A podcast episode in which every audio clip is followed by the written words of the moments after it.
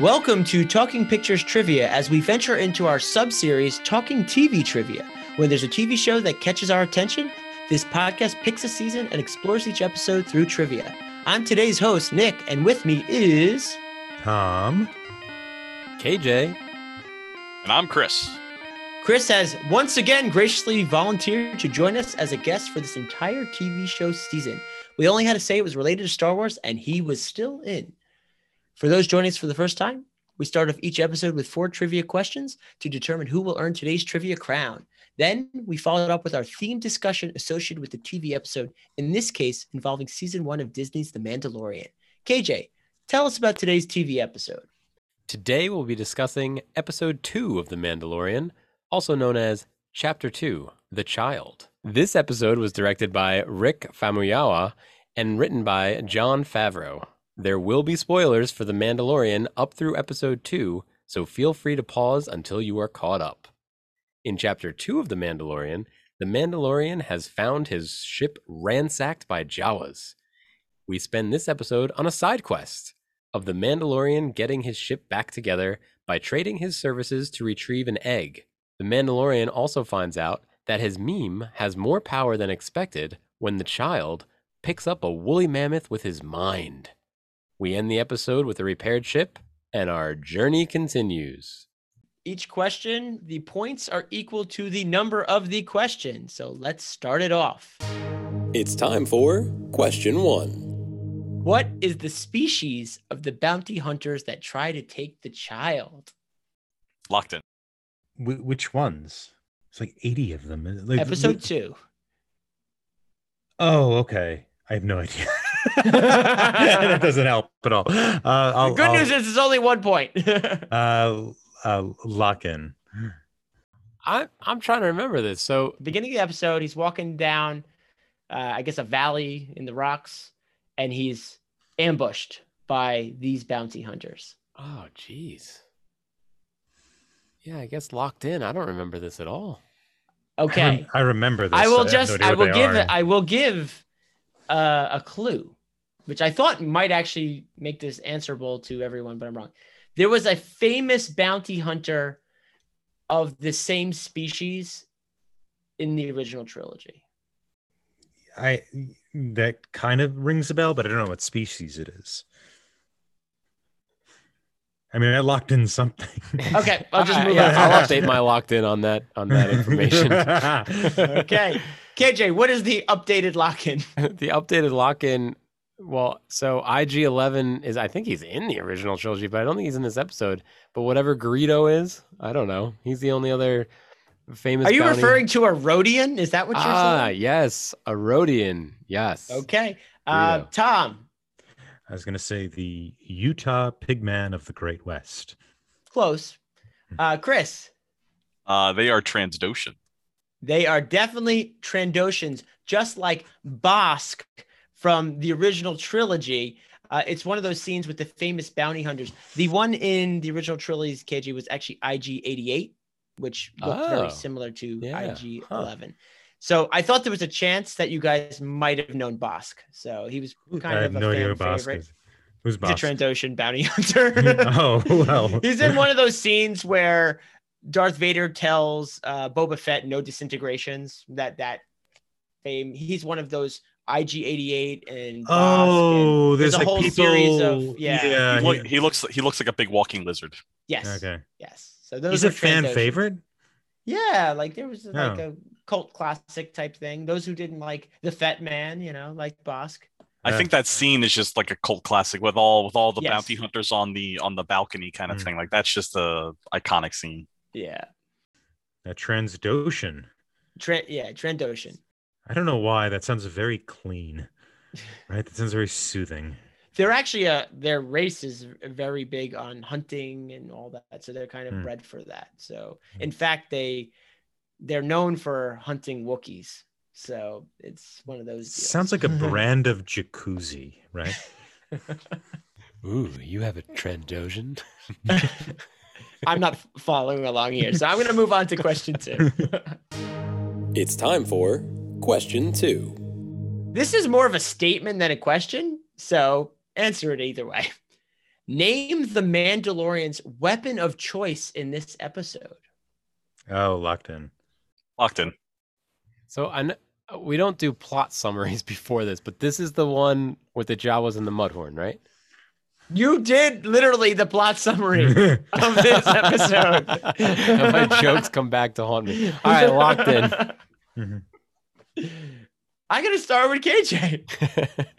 All right. So my joke answer is the knife. Um, my real answer is the fire, wrist fire, um, flame, yoga flame. Okay. Tom I'm gonna say the disintegrating gun. and Chris. Uh, I think it's called a phase pulse blaster. Okay. So the points are going to go to Tom and Chris. It is an Amban phase pulse blaster, also known as an Amban sniper rifle. And yes, that is the gun that does have the disintegration rounds, Tom. So Mhm. you're you're on board there. All KJ, right. you were also referring to a vibro blade. And he does use the flamethrower a lot in this series, but I wouldn't say that was the one he utilized the most in this episode. There were a lot of Jawas that just kind of vanished, which was awesome, by the way. Poof. It seemed like he used the blaster more, but the the one shot aspect of this gun made it more, you know, you couldn't you couldn't use it all the time. It's time for question three. When is the first time we see the force being used? Oh, locked in. Yeah, locked in. Locked in. So for pub trivia, right? People, uh, the, the there's usually a, a, qu- a quiz master guy, and he may have the trivia wrong, but you got to give him the answer he wants, not a real answer. So the first time, and I also I want to make sure I understand the scope. This is this episode, right? Not this series. This episode Okay. and possibly this series. Well, and Yeah. that's that's where I think I'm gonna. Okay, so um, uh, when But uh, the answer is within this episode. Okay. Um, If that when helps. the mudhorn is lifted. Ah, what? Ah, yeah, I'm locked in with that. It's it's kind of a trick question because it's when the mudhorn is lifted, but you see Yoda attempting to heal a cut he has, or Baby Yoda, or whatever the little The thing. Child. the child sure um attempting to heal a cut um but it's it's unclear whether actually any force any force actually is used it looks like an attempt so i'm gonna i'm going to cheat and say that's the first attempt but the first demonstrative usage is the lifting of the, the horn Yeah, Tom. Tom has exactly what my answer is. That the like uh, the little the little child tries to heal the Mando's wounds from the Transdoshan fight, but I don't know that he's successful because the Mandalorian keeps picking him up and putting him back in the pram. Uh, but you definitely see the Force being used, as the question says, when he lifts the the the woolly mammoth. I think was in our. well, I'm happy to say that everyone is going to get the points on this one. It was a bit of a trick question. Uh, I've had debates with some other people, or maybe you guys even, I'm not even sure, of when the first time was. And he was not successful uh, in that attempt. The first time we actually see a successful attempt is the lifting of the mud horn, aka KJ's woolly mammoth. So, congrats to all. Uh, you navigated around what I thought was supposed to be a trick question. So, good job. It's time for question four. How do the Jawas insult the Mandalorian? oh locked in That was a confident Tom Lock yeah i in there. remember that Locked in. I'm gonna say locked in. I like KJ's answer, so I'm going to keep going with KJ.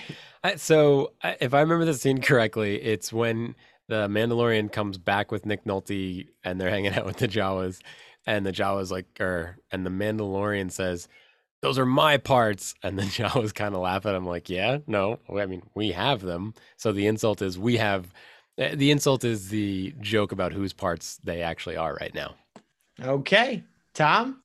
um he tries to speak to them and they say your jawa is terrible you you sound like a wookie Chris? Yep, that was my locked in answer. He sounds like a Wookiee. oh, I thought Tom might have been able to sneak a win in here. there looked like there was some thought process going on with Chris for our audio audience there. But It it took do- a couple seconds. yeah, yeah. So it does look like uh Chris is victorious again with a clean slate here with 10 points. Uh, Tom came pretty darn close with nine points, and KJ was on the board with three. So the, the episode is going to go to Chris, uh, but that was a good one for everyone. And the reality is, my bonus question would have been a waste anyway, because I was going to ask the name of the weapon used to kill the Mudhorn, but it kind of came up in conversation. So I thought it was worth sharing that that was a vibro blade. Yeah. So that kills that thing. It looked like a, It's a pretty powerful uh, weapon. Does does it come up elsewhere in Star Wars? It does exist. Vibro blades do exist, and apparently they can cut through lots of things. Like they're very, Hmm. very strong. It's like a vibrating blade, so I think it Mhm. almost think of it as if it had like a sawing motion. The only thing in that scene, I don't know how it continued to protrude deeper into that animal, but it's Star Wars. Yeah, there you go. we It's don't like know the size of that animal's brain, you know, where it resides or Were they called Ginsu blades? Remember those things? They used to sell them on television, cutting pennies. That's what I was thinking. they're the next evolution, except Oh, that they- they vibrated. oh, oh, okay. They, they they show up in the movies. Uh, the Gamorrean guards, the big green pig people in, ja- in Jabba Hutt Palace, like Mhm. their axes are supposed to be vibro blades as well. Yeah. Like that's the one of the only canon times you see it in the movies, though. Mhm. Okay. and they don't have the same special effects of vibrating. so, okay, back to back. Congrats to Chris, our winner for this episode. Yeah. Uh, I did want to dive into a related topic that came up when I was watching this. It's the theory of lone wolf and cub. I'm not sure if any of you are familiar with that material, but it's the pretty much the story we see the plot line over and over of a seasoned outcast having to take care of a young one. But we'll explore that a little bit further when we're back from our quick break.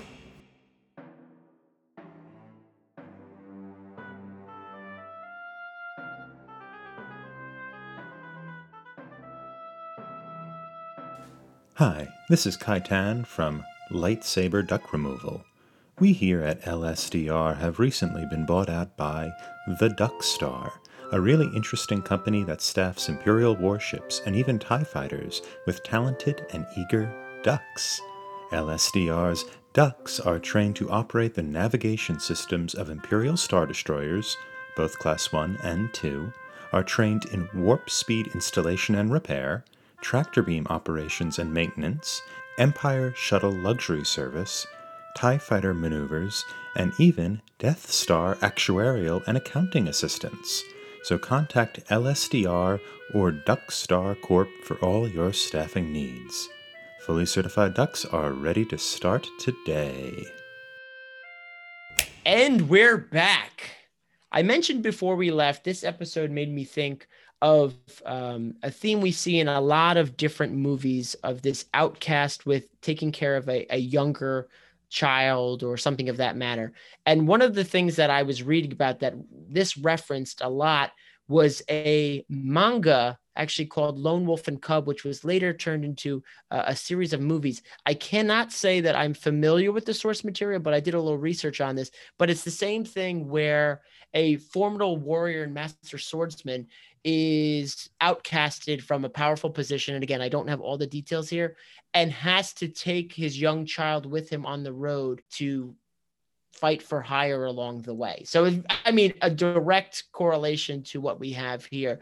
And we do see this in other movies. So, I just thought it'd be fun to explore that further. And then, of course, really talk about anything we enjoyed or wanted to bring up that was relevant about this episode. yeah it's a good subgenre right because it it um you know it it allows this kind of uh you see the kind of the manifestation of the parental figure right who has to kind of protect the child and as a consequence or protect the you know the, the smaller weaker thing. And as a consequence becomes you know, even more dangerous to the outside world right? That his world becomes all the kind of smaller all the more smaller because he has to uh, keep guard against this against this this child. And what's interesting the the this shift or change that the mandalorian brings to this seems to be and i don't know this genre well enough to say if this is not manifesting anywhere else. But the, the change here seems to be that the Mandalorian is part of this very traditional unit, right? The Mandalores. And there's a way of doing things that go back to time immemorium, or maybe something you guys know better than me. But there's this kind of traditional unit, and the idea of having to adopt both a kind of parental role in protecting Baby Yoda, and also um, and also sort of seeing himself in the child because he had this kind of foundling experience where his parents were killed and he was he was left astray.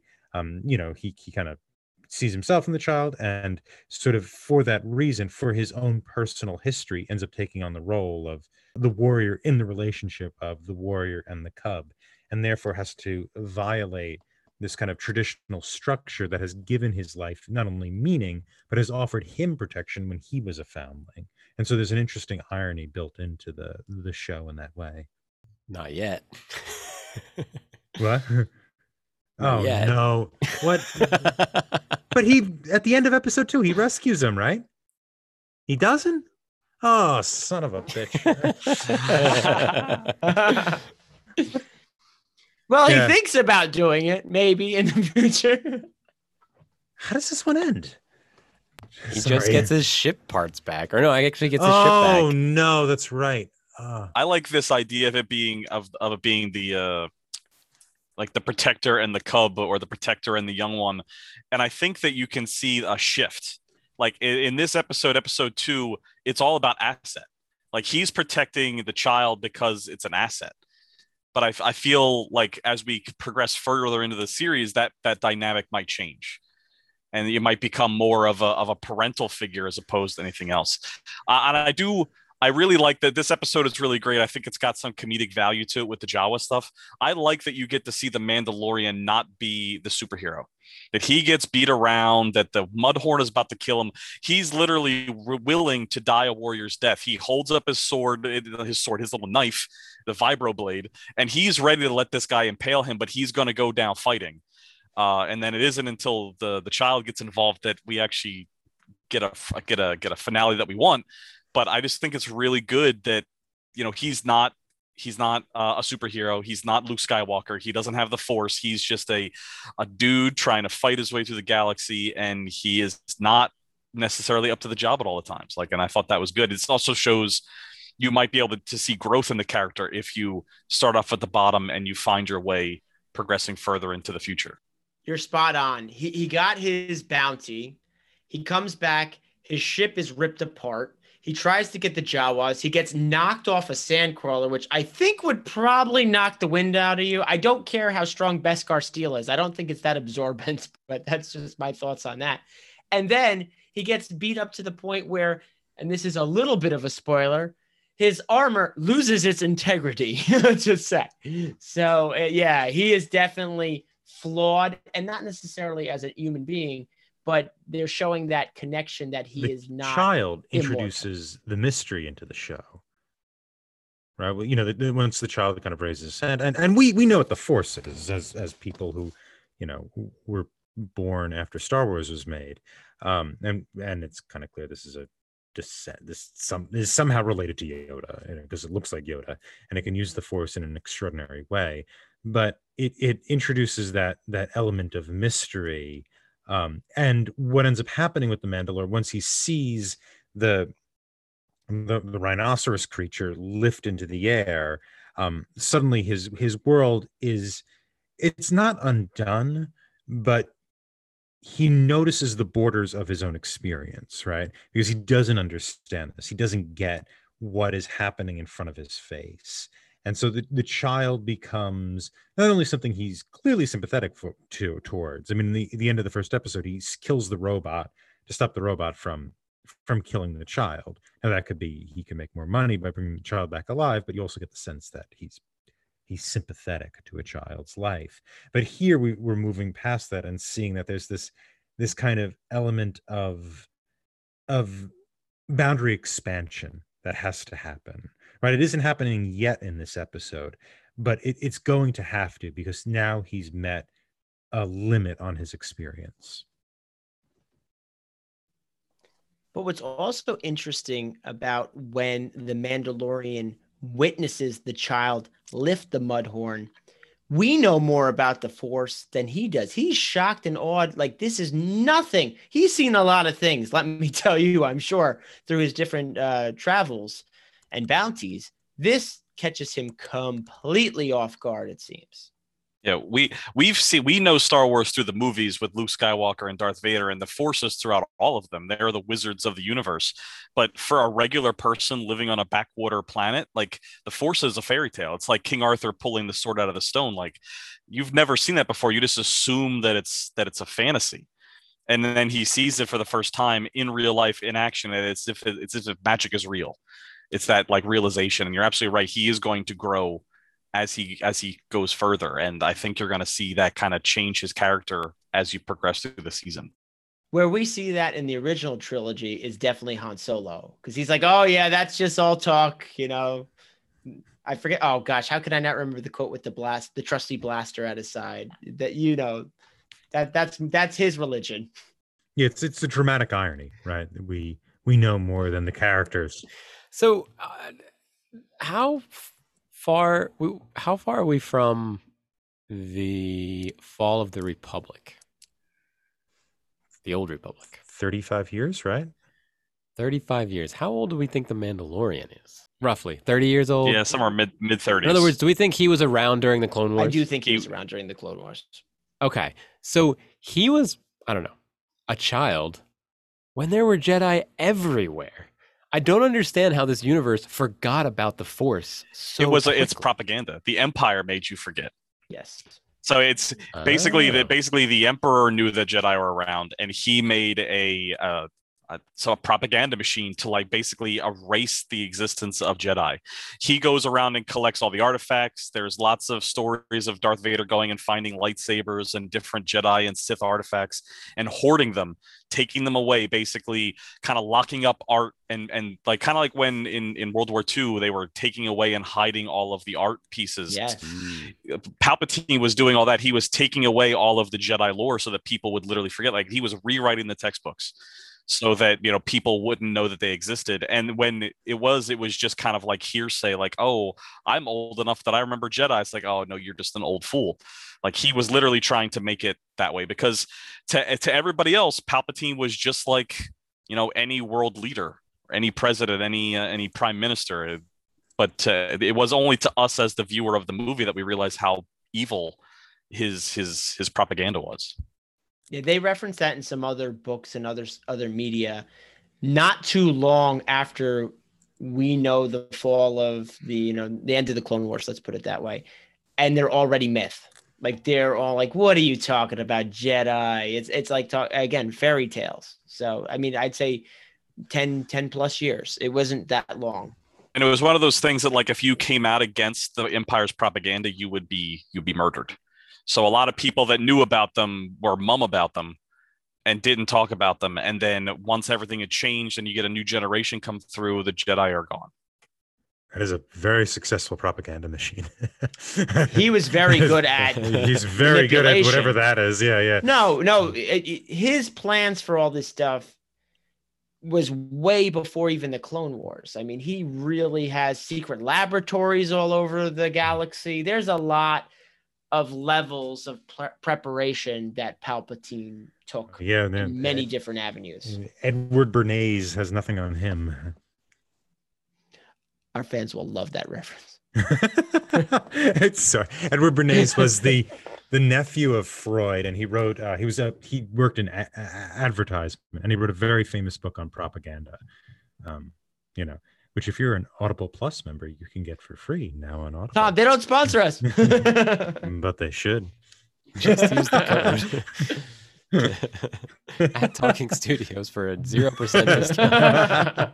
they may charge you more, actually. I just love Jawas. I, I, I love this. I love the egg. I thought the whole thing was great. Like send this guy on a dastardly mission that almost kills him for an egg, and it's nothing. Like I was like, oh, they're gonna crack it open. There's gonna be like an oyster. There's gonna be a diamond inside. No, they just wanted to cut the top of it and stick their disgusting hands in it and just start pulling out yolk. I was. It was. A delicacy. That's all it It was. was- It was a Yeah. It was. delicacy. Um, it was. Um. It was an awesome, awesome sight. Like, like the, the Jawas were like, they had no regard for his life. They were like, yeah, go get this egg. Yeah, we'll give you some stuff back if you get this, this egg. And then it was, Yeah, That's great. It also makes really you realize was. how like cheap engine stuff is, right? It's like we'll give you all that back for like an egg, you know, for this delicacy. Um, I think it's the way things are valued, just like we were saying before, Mm. how rare Beskar steel is. They probably would never have been able to get this egg, and now they have it. So you know, money is relative, right? Or like Yeah. value is relative. So that was that experience. They will live the rest of their life remembering that experience, the time they had that, you know, furry egg yolk. Yeah, but it's based on scarcity. And it's just it's like it's an interesting world, the Star Wars world, because it seems like most technology doesn't isn't really that good, except space travel and like blasting people, you know. And even the blasters are considerably slower than bullets. And so it's just interesting how like the the engines that get people from place to place just aren't that valuable. They're kind of cheap. Well, that's just a plot device. And even when you break it down throughout various Star Wars stories, the amount of time it takes to go in light speed is exactly as much time as they need to tell the story. And that's Yeah. just like Well, that yeah, that's in Star Wars, fine. that's, yeah. accepted. That's just Yeah. straight up accepted. Yeah, but that that's fine. You need Yeah. ways of getting from place to place Definitely. without the spice. Or something. Check out our website, talkingpicturestrivia.com, for more information about us and our episodes. You can find us wherever you listen to podcasts as well as our YouTube channel. We are extremely grateful for any positive reviews as those help others like you find us. If you like what you hear, remember to like and subscribe to our show. Do you feel more like a lone wolf or a cub and why? Leave a comment on our YouTube channel and let's continue the conversation. Chris, it was great having you on today. Thanks so much for joining us. it's always a good time to talk about Star Wars. Thank you very much for having me again. How about we do this again next week? I think that sounds like a great idea. okay. Additionally, you can follow us on Twitter at Talking Studios. Where can they find the rest of you guys? You can find me on Twitter at Thomas Lehman 15. And you can find me on Twitter at KJ10001000. I can also be found on Twitter at The Nicknamed. Join us next time when we continue The Mandalorian with Chapter 3 The Sin. Talk to you then.